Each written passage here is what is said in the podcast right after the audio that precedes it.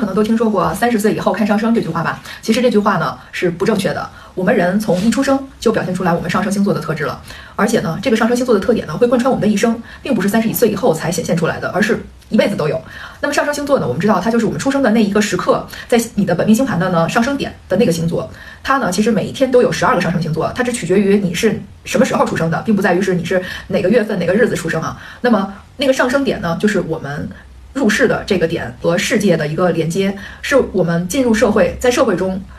行走江湖的一个铠甲啊，它就是你最好的样子。即使说你看起来可能特征，尤其是那些不太熟悉你的人，第一次接触你的人，或者说跟你关系没有那么深的人，他所看到的你的样子，这个也可以认为呢，是我们和世界的一个连接，是我们进入社会，在社会中行走江湖的一个铠甲啊，它就是你最好的样子。即使说你看起来可能是个柔柔弱弱的样子，但这也是你最好的一个样子。它是我们最容易被社会所接受的一个状态，也代表了我们给别人那种第一感觉。有的时候呢，它也和一些外貌特征有关系，比如说可能上升巨蟹的人，他的那个头占在整个身体的那个比例呢是比较大的，一般来说呢就是